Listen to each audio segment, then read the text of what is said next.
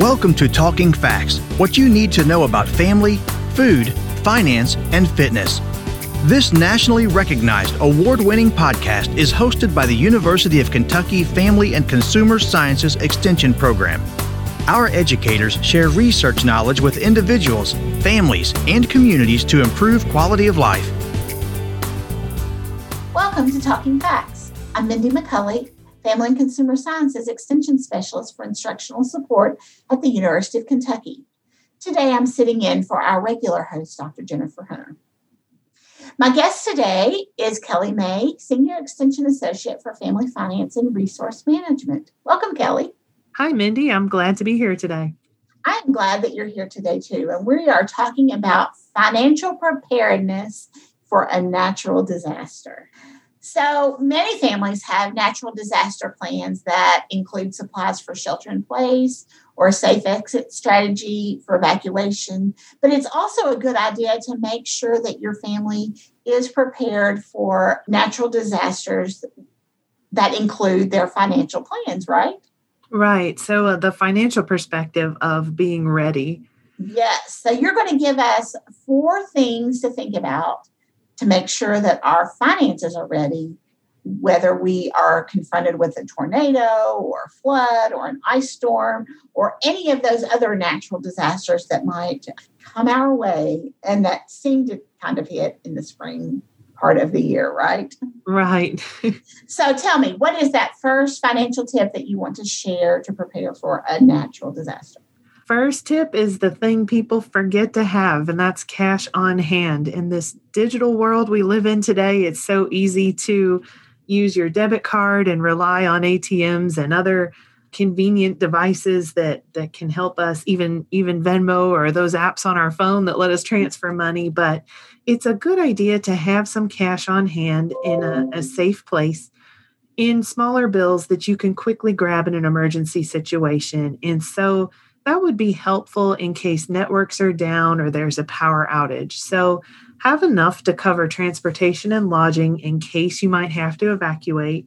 And also think about having gas in your vehicle. So, if, if you know that the the weather's in that iffy season where something could happen, just keep gas in your car in case gas stations end up being closed.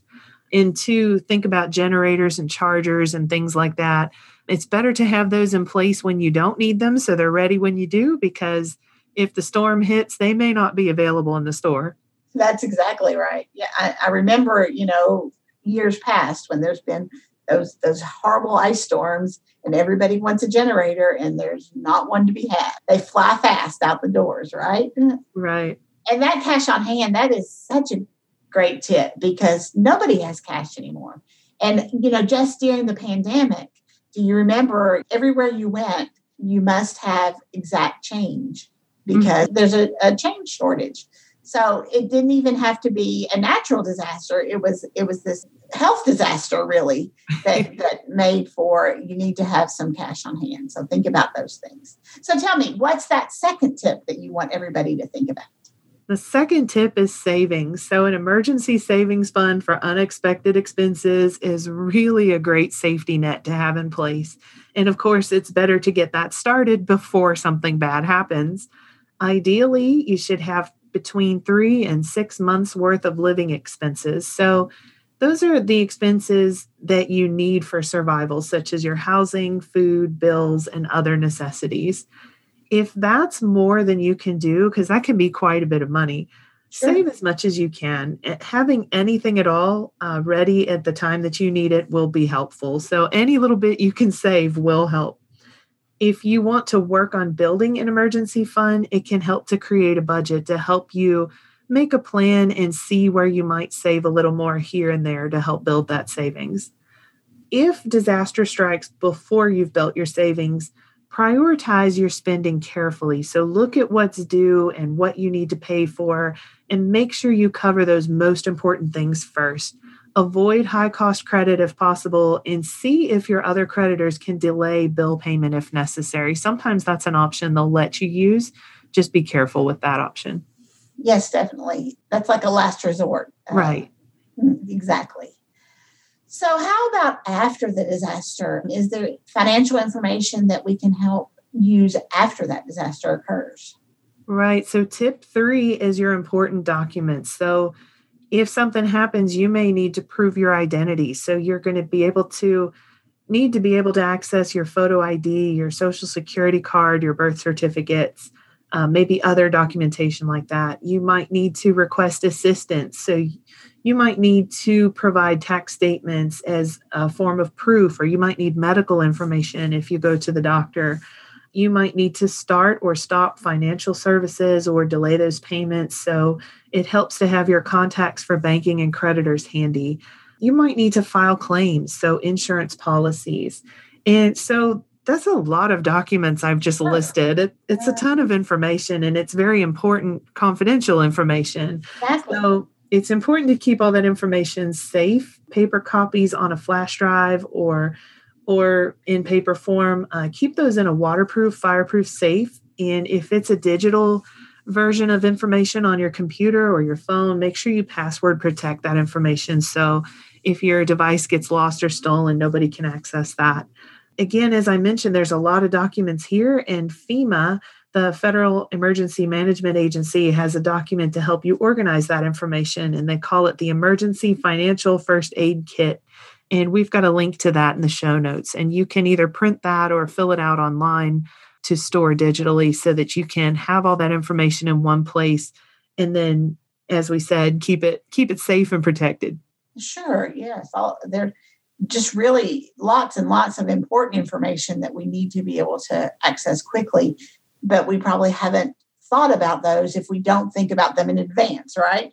Right, exactly. Well, and if you don't have it all in one place, it, it's more things to search for and try to find and and if uh, if disaster strikes and and your life isn't as organized as it used to be those things can be hard to find if they're not all in one place and if we're talking about something like a tornado or a flood it could be floating down the river or, exactly. or blown away with the wind so we need to really have it in a place where we can access it so then let's move on to tip number four. What about insurance? Absolutely. So it's a good idea to periodically review your coverage. So it helps to understand what your policy covers. And, you know, often flood and earthquake insurance is sold separately from a standard home policy. So if you live in an area where that might be a possibility, that might be something to look into. So if you're not sure if your policy includes that, you can you can look at the details if you don't understand your policy, always ask questions so that you can know what you have and, and what you're ready for in the off chance it happens. It also helps to document your belongings in case you have to file a complaint. So, you mentioned tornado or flood. If things are damaged and insurance will replace those things, then it helps to have a list of what those things are because we we look at our our rooms and our items every day and and it's easy to forget something uh, if you haven't made a list. So it helps to inventory your home room by room, take photos if you can. And there's a, a, worksheet offered by the Department of Insurance that can help you keep that list and remember all the things to put on there.